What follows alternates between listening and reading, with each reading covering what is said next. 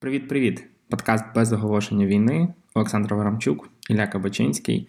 Сьогодні говоримо про дуже важливий етап в історії. Це афганська радянську війну 1979-1989 роки. Чому два аспекти, які я хотів би для себе виділити. Перше, це дещо схожий план. Очікувалося, що радянські війська зайдуть в Афганістан і швидко, буквально за кілька днів, кілька тижнів, зможуть здобути перемогу. Десь ми таке вже чули. По-друге, що напевно одне з ключових саме для мене, це те, що за 10 років в Афганістані радянські війська втратили менше людей, ніж російські за три місяці в Україні, що може лише свідчити про велику некомпетентність російських військ яку ми, звісно ж, підтримуємо. При цьому хочу зауважити, що інформацію про це говорить не лише Міністерство оборони України, Збройні Сили, як бажання підтримати бойовий дух, а й навіть британська розвідка. Вони щоденно публікують спеціальний військовий бриф, і там вони вже самі вказали, що Росія дійсно втратила більше живої сили в е, Україні за ці три місяці ніж за 10 років афганської війни. Але перед тим як ми будемо говорити про ці події, хочу нагадати, що у нас є партнер це українська компанія Ajax Systems, яка створює сучасні системи безпеки для захисту від вторгнення, пожежі чи потопу. При цьому Ajax може захистити буквально будь-що. Бездротові датчики підійдуть і для зйомної квартири, і навіть для дослідницької станції в Антарктиді. Вони вже і туди дісталися. Прикиньте, загалом Ajax Systems просувають у світі дуже якісний продукт Made in Ukraine. У них вже більше ніж півтора мільйони користувачів у 130 країнах світу. Якщо хочете дізнатись більше про Ajax, переходьте за посиланням у описі цього подкасту. Ajax, дякую за підтримку. А ми повертаємося у 70-ті роки ХХ століття для того, щоб дізнатися, чому почалась ця війна і до чого вона призвела. Олександре, тобі слово. Ну, давай я може зразу додам, що насправді, коли йдеться про кількість е, загиблих е, радянських військових, це абсолютно правда. Їх зараз в Україні російських військових загинуло значно більше е, ніж тоді за 10 років війни. Але давайте не забувати, що насправді в цій війні загинуло за різними даними, але один мільйон афганців. Тобто, тут звісно я ж... бачив півтора мільйона цифру, 10% населення країни цивільного. Тобто, тут війна була великою трагедією для цієї цієї країни. Афганістан насправді до початку 70-х років е, здавався доволі тихою і спокійною країною, е, далекою від цивілізації. Традиційно він був в принципі доволі прихильним до радянського союзу, і саме радянська Росія стала першою у світі країною, яка у 1919 році визнала незалежність Афганістану і встановила з ним дипломатичні відносини. Країну захитало у 1970 1973 році, коли відбувся державний переворот, і до влади прийшов е, двоюрідний брат короля Мохамед Дауд, який, е, зрештою, сформував е, авторитарну диктатуру. До цього моменту Афганістан був монархією з королем і з досить поміркованим політичним устроєм. Оцей брат короля Дауд, хоча й проголосив республіку, тобто формально якби демократизував країну, але виявився неабияким тираном і швидко налаштував проти себе всіх своїх політичних опонентів. Диктатура Дауда закінчилася е, Саурською революцією у квітні 1978 року, коли до влади прийшла ліва прокомуністична, можна сказати, прорадянська народно-демократична партія на чолі з Нуром Таракі. Таракі був лояльним щодо радянського союзу, е, тому невдовзі Афганістан підписав з е, Москвою договір про дружбу, добросусідство і співпрацю. Е, сам прокомуністичний курс цієї нової нової влади він наштовхнувся на опір ісламських сил у країні. Мусульмани зрозумілих причин не хотіли будувати комунізм. Вони бачили в цьому загрозу для їхньої власної релігії, для ісламу. В країні почалася де-факто громадянська війна між прихильниками прорадянського уряду Таракі і е, ісламськими моджахедами у радянському союзі. При цьому е, побоювали, що країна на чолі з е, цим Таракі в принципі готова і може переорієнтуватися на захід, тому що влада Таракі здавалася дуже нестабільною. Хиткою е, при цьому на прохання Афганістану до країни надіслали військових спеціалістів, працівників КГБ, які навчали афганських колег і підтримували Афганістан у боротьбі з цими ісламськими антирадянськими силами в країні. При цьому Таракі вмовляв Москву, аби та ввела свої війська і допомогла придушити цю мусульманську опозицію. Москва не хотіла в це якось серйозно ангажуватися. При цьому у середині вересня 79-го року, у результаті перевороту, е, контроль над е, цією прорадянською народно-демократичною партією перейняв такий собі Хафізула Амін. Е, Таракі вбили, його за наказом Аміна задушили подушкою. Почалося якби нове новий виток кровопролиття. Офіційно сказали, що товариш Таракі не може нести тягар нації за станом здоров'я. Проти Аміна при цьому виступила значна частина мешканців Афганістану, не лише ці мусульманська мусульманська опозиція, е, але власне ці серйозні серйозні бойовики моджахеди. Е, ситуація при цьому ще більше загострилася, коли на прохання Аміна про допомогу СРСР відмовив. Кремль насправді дивився і чекав, що що там буде відбуватися далі, яким є якою є перспективи нової влади Аміна чи нової старої влади, тому що де-факто якби ця прорадянський уряд і залишався при владі в Афганістані. Е, І наприкінці 79-го року у Москві зробили висновок, що Амін довго не витримає і здасть країну або моджахедам, або різним непідконтрольним е, Кремлю силам, або навіть може попросити про допомогу у Сполучених Штатів що було би найбільшою небезпекою для Москви, е, тому що в Москві вважали, і, зокрема, міністр оборони Дмитрій Устінов вважав, що прихід до влади в Афганістані проамериканських сил е, ну створить серйозну небезпеку для. Для радянського союзу, тому що американці розмістять на території Афганістану свої військові бази, тим самим будуть загрожувати південним кордонам е, радянського союзу.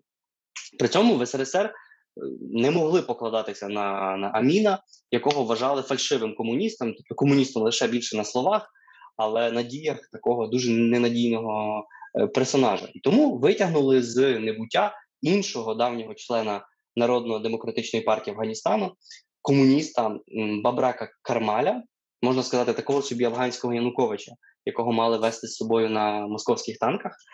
Е, він проживав в СРСР до цього моменту, бо він мав був у поганих відносинах як з Таракі, так і з з Аміном. Ну і він мав сформувати цей маріонетковий уряд і м, закріпити радянську владу в е, в братській братському в братській країні Афганістан. Ну і 12 грудня 1979 року спеціальна комісія Політбюро е, КПРС Комуністичної партії Радянського Союзу е, прийняла рішення відправити війська до сусіднього Афганістану. Рішення приймалося насправді на дачі у е, Леоніда Брежнєва, і лише згодом було оформлене в як як рішення політбюро.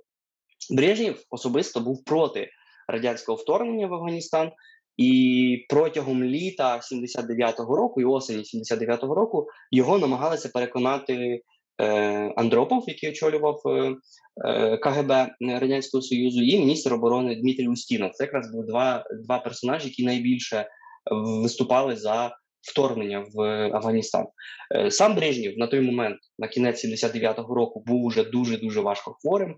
Ну людиною справді вже можна сказати, овощем він був. Вже його виводили е, як е, ну як таку собі, якби мавпочку, яка щось буде розказувати, говорити. Але насправді всі серйозні рішення приймалися в колі. Е, цього політбюро найближчих е, найближчого оточення самого Брежнєва, і е, ті товариші, в принципі, без ну не завідома Брежнєва, але в такому Брежнєва в дуже поганому стані вирішили все-таки впровадити війська в Афганістан. Це сталося 25 грудня 1979 року, і це сталося без оголошення війни. Е, загальний план е, передбачав швидку спецоперацію Бліцкріг. Чули, чули таке. Чули, чули з метою е, зміщення Аміна і встановлення лояльного уряду Януковича е, Бабрака Кармаля. Е, після цього планувалося швидке взяття під контроль всієї території Афганістану і знищення спротиву Моджахедів. Е, при цьому Андропов вважав, що радянським військам під силу повторити успіх швидкого придушення прайської весни 1968 року, коли радянські танки були радянські танки і танки союзників у організації Варшавського договору, там польські і так далі, були введені в Прагу і швидко придушили місцеву ем, ліву, але все-таки можна сказати антирадянську опозицію. І Андропов думав, що все буде так само, як в 68-му році, що швидко все вирішать. Ну і переможна війна зміцнить позиції оцих геронтократів у політбюро людей вже в дуже старошому і кволому стані, е, і людей, які потребували маленької переможної війни, аби зміцнити свої позиції і легітимність всередині радянської системи і загалом серед радянського суспільства. При цьому ці політичні аргументи що ми зробимо маленьку війну і стабілізуємо свою владу, е, взяли гору над військовою доцільністю. Тому що деякі працівники генштабу радянського союзу доповідали, що 75-тисячний контингент, який сподівалися надіслати, е, це надто мала сила, аби брати під контроль велику, хоча і малоозброєну, і таку доволі відсталу країну, якою був Е, тоді Афганістан. У відповідь військовим сказали, щоб вони займалися армією, а політикою мала займатися партія. І зрозуміло ж, е, як, як партія сказала, так повинно й бути. При цьому радянські громадяни довідалися про вторгнення з повідомлень західних е, радіостанцій, Е, які як як Радіо Свобода чи Голос Америки, попри те, що їх намагалися блокувати на території радянського союзу, все таки вони якось там е, своїми хвилями досягали радянських слухачів. Досить швидко треба сказати, все таки групи спецназу КГБ і ГРУ взяли штурмом резиденцію Аміна. Під час штурму сам Амін загинув, загинув його малолітній син, загинули близько 200 його охоронців. Ну і на радянських танках у Кабул доставили Е, Кармаля. Е, лише через кілька днів е, ТАСС, Центральна радянська телеграфна агенція, повідомила, що уведення військ в Афганістані було здійснено на прохання афганського уряду винятково для здійснення завдання відбити зовнішню агресію, і при цьому в повідомленні вказували, що на потребу якби зберегти контроль над стратегічною з точки зору радянського союзу територією Афганістану треба виконати наш інтернаціональний обов'язок. Якраз цей інтернаціональний обов'язок буде на десятиліття, коли тривала ця війна, головним аргументом на користь, що ми взагалі робимо в Афганістані. Уведення військ в Афганістан... теж чули. Зрозуміло, так, але дуже швидко, і ми про це зараз кажемо. Е, люди почали задумуватися, що означає наш інтернаціональний обов'язок. Що означає 8 е, літ Донбаса, що означає що означає братський народ? Е, Уведення військ в Афганістан насправді здивувало навіть радянську зовнішню політичну еліту, передусім там різних дипломатів. Ті експерти і дипломати нічого не знали, що готується така річ. Ем, з ними, в принципі, ніхто не консультувався. Треба сказати, що в радянському союзі були доволі потужні центри досліджень власне близького сходу е, і різних е, таких якби при академії наук люди, які добре знали східні мови, і загалом радянський союз треба сказати в своїй дипломатії в пропаганді орієнтувався на країни третього світу, е, дуже серйозно з ними працював і. Мав е, ну серйозні успіхи навіть у, у цій дипломатії, і не випадково багато з цих країн третього світу доволі нейтрально займає позицію навіть зараз щодо України і щодо російсько-української війни, тому що є традиційне уявлення, що радянський союз, а згодом Росія це наш такий потенційний союзник. Так, от е, це було здійснено між іншим завдяки тому, що радянська дипломатія і радянські експерти були доволі сильними в цьому східно далекосхідному е, і близькосхідному аспекті. При цьому щодо війни в Афганістані ніхто з цими серйозними експертами не консультувався. Е, а ці експерти швидко збагнули, що керівництво СРСР зробило фатальну помилку. Афганістан в своїй історії ніколи не був ніким завойованим. Е, мешканці країни це горці, живуть в горах, е, прийняли іслам, не терпіли іноземців на своїй території. При цьому радянська можна назвати в лапках громадськість мовчала за винятком кількох е, сміливих людей, зокрема Андрія Сахарова, е, ядер, ядерника, науковця, який розробив е, термоядерну зброю для радянського союзу, а згодом був одним із головних речників адвокатів припинення різних ядерних випробувань, про що ми говорили в попередньому подкасті, і він відкрито засудив напад радянського союзу на Афганістан. Відповідь Сахарова вислали з Москви і поселили у місті Горький, нині це Нижній Новгород, де він насправді в цій е, силці просидів е, аж до 88-го року, якщо я не помиляюсь, коли його вже на фоні перестройки Горбачова звільнили і дозволили йому приїхати в Москву. Крім цієї радянської е, зовнішньополітичної еліти, е, доволі болісно е, цю ситуацію сприймав і весь е, світ. Насправді, на відміну від цієї швидкого від швидкого придушення праської весни, про що говорив Андропов, коли радянські війська швиденько, швиденько все вирішили і завадили прийнятому такому більш прозахідному курсу Праги, е, світ реагував дуже серйозно. Е, в ООН СРСР опинилися насправді в ізоляції, і так СРСР наклали вето на резолюцію Ради безпеки ООН з засудженням вторгнення, тому що нагадаємо, радянський союз та тепер Росія мають право вето як постійні члени Ради безпеки ООН, один з п'яти. Але при цьому проти радянського союзу об'єдналися навіть непримиренні вороги країн НАТО і Сполучених Штатів, такі як комуністичний Китай і країни арабського світу, які традиційно підтримували радянський союз у його конфлікті з Е, Америкою і Ізраїлем. Тобто, це був той єдиний момент, коли опозиція, коли позиція Арабів і е, позиція Ізраїлю була в принципі однаковою у питанні ставлення до, до цієї агресії. Е, США реагувало дуже жорстко на, на введення військ в Афганістан, тому що вбачали, що це перший крок. До дальшого наступу радянського союзу на близькій на близькому сході. Якщо ми подивимося на мапу, це дійсно, якби можна сказати, один шлях вхід до е, наступної якби експансії на Іран, на інші країни, е, країни е, Перської затоки, де знаходилися, звісно ж, найбільші у світі родовища нафти. Ну, якщо ми не знаємо про що йдеться, то завжди йдеться про гроші. Якраз це той самий випадок, коли е, це були дуже серйозні фінансові інтереси Сполучених Штатів. Білий дім проголосив політику санкцій як реакцію на радянське вторгнення. Е, були заблоковані практично всі домовленості, е, досягнуті під час розрядки 1970-х років, тобто політики певного потепління відносин між Сполученими Штатами і СРСР, зокрема, були ем, е, перекреслені, можна сказати, різні домовленості Річарда Ніксона, тодішнього президента США, і його держсекретаря Генрі Кісінджера, який зараз теж хоче хоче домовлятись. От ці всі домовленості, які Кісінджер і Ніксон розробили з радянським союзом, були перекреслені. Е, зокрема, в питаннях стратегічного озброєння е, були перекреслені теж різні торговельні і економічні е, домовленості щодо співпраці. США, що було дуже болісно для радянського союзу, який від початку 60-х років е, насправді імпортував зерно було те, що Америка наклала ембарго на експорт зерна в СРСР. Цей контракт, який був дуже вигідним для американських фермерів, треба сказати, але цей контракт, який поставив Москву е, перед е, серйозною проблемою дефіциту зерна. США при цьому теж більш таких символічних санкцій вирішив бойкотувати літні Олімпійські ігри в Москві 1980 року. І бойкотували не тільки американці, але деякі теж інші країни Е, якби цієї західної цивілізації.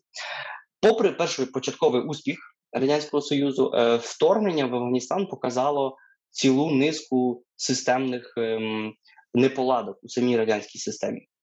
По-перше, КГБ і Радянський Союз не врахували той факт, що оцей Янукович Кармаль був абсолютно непопулярною фігурою у себе на батьківщині.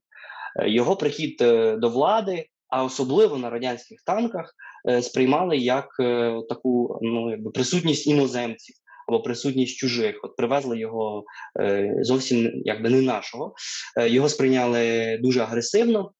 Бойовики моджахеди продовжували е, продовжували війни війну. Е, радянські війська при цьому чекала дуже не дуже не дуже приємна прогулянка в Афганістані. Моджахеди отримали допомогу від Сполучених Штатів, отримали зброю. Е, користувалися вони прорахунками військового командування радянського союзу. Е, американці при цьому організували масові поставки зброї цим е, моджахедам. Іронічно, але постачалася їм власне радянська зброя, яку раніше Москва постачала в Єгипет, яку постачала в Китай. І навіть в комуністичну Чехословаччину, тому що цю зброю купували якось у Чехословаччині і передавали потім е, бойовикам. Е, Американці навіть викуповували зброю у радянської армії, в Афганістані, тому що її традиційно з'їдала корупція. В принципі, це та проблема, яка з'їдає сучасну Росію і і досі. При цьому як СРСР зіткнувся з запеклим спротивом в країні, географії якої була ідеальною для ведення партизанської війни. Радянський Союз зазнавав втрат, може не таких великих, як як афганці, які були значно менше озброєні, але війна затягувалася економіка радянського союзу почала тріщати перед е, натиском американських і європейських санкцій. Е, солдати і офіцери почали хворіти, і е, тоді ж гепатит став такою дуже звичайною. Хворобою солдати строковики центральноазійського походження, тобто різні узбеки, таджики, тобто народи, які сповідують іслам, відмовлялися воювати проти Афганістану. Москва була змушена посилати до Афганістану переважно слов'ян, тобто росіяни, українці, білоруси, відправляли теж молодих чоловіків, навіть тих, які мали відтермінування е, від призову у зв'язку з навчанням в університетах.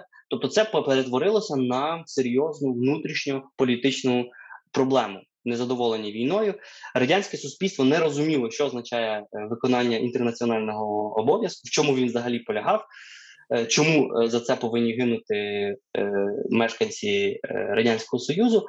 В країну почали приходити похоронки на вулицях. Можна, можна я тут додам, що дійсно це було настільки великою проблемою, що я там знаю від своїх якихось родичів, що вони робили все можливе. Тоді ж всі чоловіки мали йти в армію, щоб точно їхніх там дітей, чоловіків не забирали в саме в Афганістан, тому що це була велика небезпека, і це майже торкнулося і мою родину. Ну там якось прям обійшлося, і там е, ну з родини людей не відправили туди. І дійсно, ну коротше, цю війну ніхто не підтримував, ніхто її не хотів в Україні, як мінімум. Ну я думаю, що і так само в Росії з'явилися комітети солдатських матерів, які почали протестувати. Це був вже був такий схилковий радянський союз, коли ну скажімо, тоталітарна влада, але дуже беззуба, коли все-таки вже були репресії, звісно ж, але певні речі вже дозволялися, особливо після 85-го року, коли приходить, коли помир, є, коли ціла низка цих е, старик, стариків помирає, помирає Брежнєв, потім Андропов, потім Черненко. І приходить до влади молодий Горбачов, який трохи починає е, впроваджувати різні лібералізаційні реформи. Відповідно, в цей самий момент триває війна в Афганістані. Е, солдатські матері е, говорять про те, що війну потрібно якось завершувати. На вулицях ходять вже каліки, тобто це вже з'являється певна соціальна проблема. Е, і зрозуміло, що вже під тиском цієї громадськості, під тиском економічних проблем і загалом під тиском нового курсу в зовнішній політиці, який обрав е, Михайло Горбачов, е, починається поетапне виведення радянських військ з Афганістану. Ну проблематичним було і те, що радянський союз насправді вже на початку 80-х років, ще до приходу Горбачова до влади, намагався якось продумувати плани, що нам робити і як нам звідти виходити. Але звісно ж було сильне військове лобі, яке казало, що ну почали ну не можна втрачати обличчя. Тобто для е, радянського союзу це була е, аналогічна ситуація, як американці, які увійшли в В'єтнам, які теж довгий час не могли е, втратили там велику кількість військових, можна сказати, більше навіть ніж радянський союз втратив у Афганістані. Але з точки зору внутрішньої політики це було серйозним викликом для влади, як обґрунтувати цю непотрібну нікому е, війну. Е, При цьому от можемо навіть сказати про певний паритет сил. Який був тоді у е, радянського союзу щодо теж інших країн, тому числі економічних сил, і порівняти це з ситуацією сьогодні. Насправді тодішня радянська економіка, попри ці ці величезні санкції, вона становила приблизно 10% світового ВВП. Західний світ це 50%, Але е, тоді країна радянський союз була автаркією, якби вона була незалежна від е, багатьох е, речей, хоча вона продавала, зокрема, продавала нафту е, і газ до Західної Європи, але вона могла довше триматися, ніж е, сучасна Росія, яка є дуже інтегрованою світовою економікою і яка займає лише 3% світового е, ВВП. Але при цьому радянський союз не мав ані сил, ані економічних можливостей продовжувати цю війну. І в 1989 році, в грудні 89-го року, можна сказати, 10-ту річницю введення радянських військ. Горбачов приймає рішення про вивід військ. Дуже швидко цей маріонетковий уряд, встановлений комуністами, впав. Влада на короткий час опинилася в руках моджахедів, але недовзі в Кабул захопили таліби які оголосили про створення ісламського емірату Афганістан. Згодом там були різні історії вже американське входження в Афганістан, яке е, теж завершилося по суті. І виходження дуже дуже неприємне. Ну і таліби там в принципі е, управляють практично до е, ну зараз і приїжджають в Москву на офіційні переговори до Лаврова. Ну зрозуміло, теж на офіційні переговори, при тому, що Е, Талібан вважається забороненою в Російській Федерації організацією, але вони вже можна сказати мають дипломатичні відносини з цією країною. При цьому треба сказати, дійсно втрати радянського союзу були доволі значні. Аби чи достатньо значні, аби аби викликати цей внутрішній резонанс. 15 тисяч загиблими, як ми згадували, 100 тисяч хворих на гепатит. А тоді все таки ця хвороба лікувалася значно гірше ніж ніж зараз. Е, Всього воювало 620 тисяч е, військових. Тобто, через це все пройшла величезна армія, можна сказати, молодих чоловіків. Багато з них повернулося без рук, без ніг і в е, серйозними травмами. Втрати Афганістану, звісно ж, були набагато більші. Це вважається, що 250 тисяч е, військових приблизно стільки ж цивільних, тобто півмільйона, різні, звісно, оцінки, дехто каже і про мільйон, і про півтора.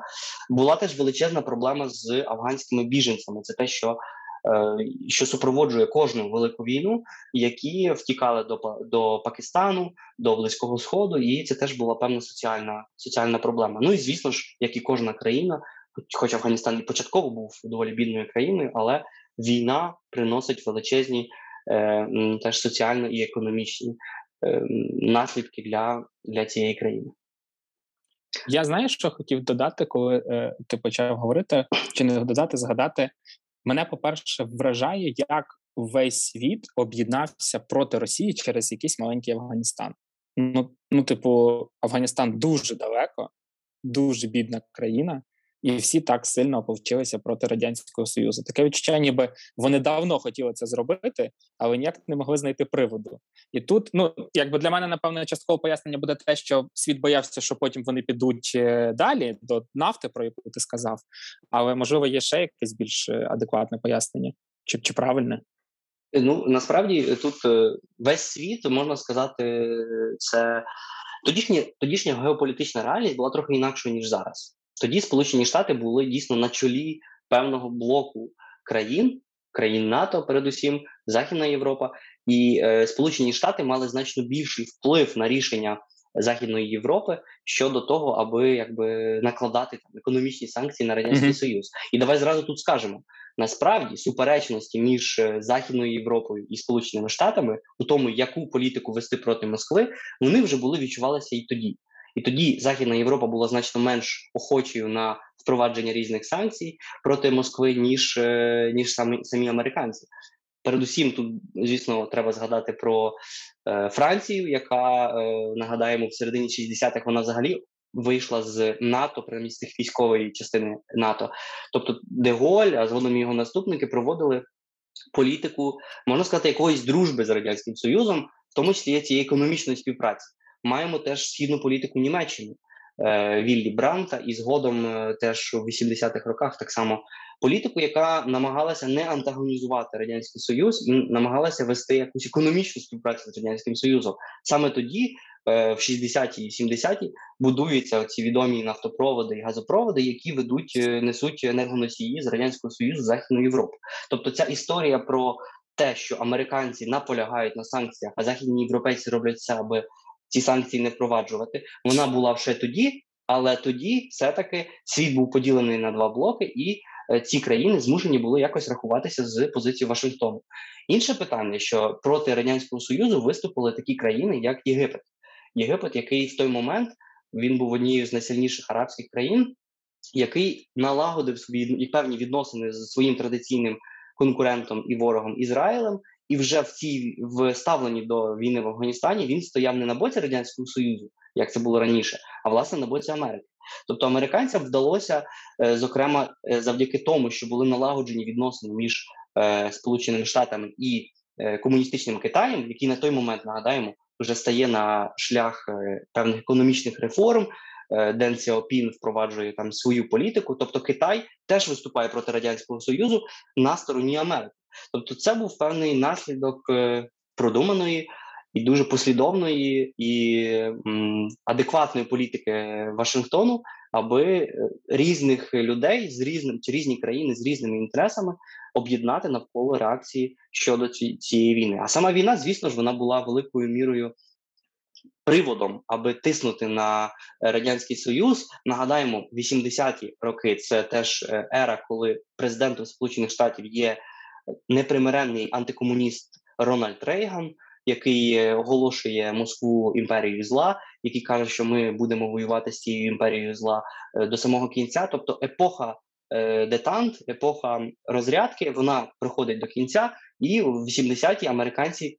Серйозно беруться за радянський союз, і крім цих економічних санкцій, про які ми говорили, відбуваються теж певні домовленості з, зокрема, з Саудівською Аравією, з країнами ОПЕК, коли опускаються ціни на е, нафту, і радянський союз економічно економічно загинається. Тобто, відбув все-таки відбувається певна ем, певне ем, узгодження політики щодо радянського союзу, що в сумі в результаті е, може не лише завдяки афганській війні, але загальної політики заходу щодо СРСР приводить до дестабілізації самої імперії, тому що радянський союз втрачає ресурси, передусім, аби утримувати по-перше, країни Варшавського договору, такі як Польща, Чехословаччина і так далі, утримувати або фінансувати їх, е, якось тримати на собі. А потім в певний момент у радянського у Москви закінчуються гроші, аби тримати і внутрішню імперію, Українську Радянську Республіку, Білоруську Радянську Республіку і так далі.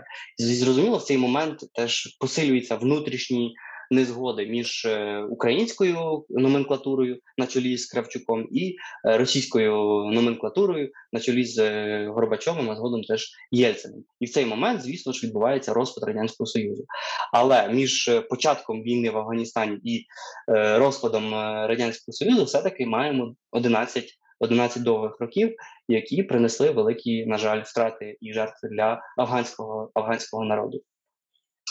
Я от ти цим завершив. Я якраз те, що хотів сказати. По-перше, санкції це звичайно добре, але весь світ вніс санкції проти радянського союзу, і в них все одно були які на які ресурси, щоб продовжувати воювати. І це потрібно пам'ятати, що е, скільки пакетів санкцій ми не вводили. По перше, треба їх все одно вводити, їх мало. А по-друге, потрібно знаходити всі можливі ресурси для того, щоб давити і бо інакше ніякої дороги немає. І друге, все таки бачиш, Росія, вона якась така. Ну не знаю, чи може Росія, чи всі такі. Що вони все одно відправляють своїх солдат, бачачи, що вони програють, бачачи, що вони несуть великі втрати, вони все одно несуть, ну йдуть, йдуть, пруть і пруть. І для України мені здається, для українського керівництва важливо якби тримати це в голові, що ми боремося з ворогом, який ну, типу, не такий простий. І навіть коли у нас є маленькі перемоги, ми їм радіємо, але не беремо на прапор і кажемо, що ми тут вже завтра всіх переможемо. Це власне відсилка до двох-трьох тижнів. Я думаю, хто хотів, той зрозумів. Попереду ще багато роботи, і дійсно війна тривала в Афганістані 10 років і півмільйона людей, мільйон людей це величезні втрати. І прямо зараз в Україні всі говорять військові і не військові, якісь чиновники про те, що втрат серед цивільного населення набагато більше ніж серед військового. На жаль, це десятки тисяч людей. Але я скажу тут дуже позитивну річ. Насправді Давай. у моджахедів не було байректарів, у моджахедів не було Хімарс, у них не було реактивних систем залпового вогню, у них не було джавелінів і так далі. Тобто, насправді в них е, не було повноцінної армії. Вони були партизанською армією. Вони були тим, про що американці думали, що ми станемо. Що насправді вся війна буде вестися не збройними силами України, а збройні сили України швидко програють, і буде просто партизанська війна. Вони дійсно думали це в категоріях якогось Афганістану чи чи того ж самого Іраку. Натомість реальність реальність така, що українська армія має має артилерію, має серйозні військові можливості для того, аби е, рубати російських окупантів на шматки. І тому в Україні ми маємо. в Україні є армія. Теж в Україні є є дуже серйозні можливості, але на, на жаль, тут треба згодитися. Є певні стабільні е, незмінні елементи російської поведінки, як те, що спочатку будемо вводити кудись війська, потім думати, що з цим всім робити. Потім як те, що можемо відправляти їх скільки завгодно, і нам всередині нашої країни ніхто нічого за це не скаже, тому що буде тільки там один е, Андрій Сахаров, е, якого ми просто відправимо кудись, і все. А решта людей, поки кожну з родин не торкнеться війна не не почухається, і тому, на жаль, ці елементи залишаються незмінними. Але у нас є достатньо, мені здається, політичних і військових можливостей, аби протистояти цій незмінній Росії. До речі, ти сказав, е, привів ці приклади, що нічого нам за це не буде. Радянський Союз через 11 років розпався будемо сподіватися, можливо, після радянського союзу і Росія розпадеться, і будуть в нас там окремі Московщина, Петербургщина, е, і що там Урал і так далі. Ну але на цьому поки фантазувати не будемо. Да, будемо будемо чекати, коли це станеться. Е, да, Нагадаю, що це був подкаст без оголошення війни. У нас є класний партнер, компанія, українська компанія Ajax Systems, яка створює сучасні системи безпеки для захисту від вторгнення, пожежі чи потопу. В описі подкасту є посилання на сайт Ajax, де ви можете почитати почитати більше про продукти компанії, підібрати для себе систему безпеки і під сам підтримати тим самим українського виробника. Мене звати Ілля Кабачинський, зі мною Олександр Аврамчук. Ставте нам лайки. Цей випуск також був е, створений на прохання одного з наших слухачів. Тому, будь ласка, пишіть нам теми, які б вам цікаво було послухати. Ми будемо розбиратися. Олександр буде розповідати. На цьому все ставте нам лайки. Щасти. Щасти.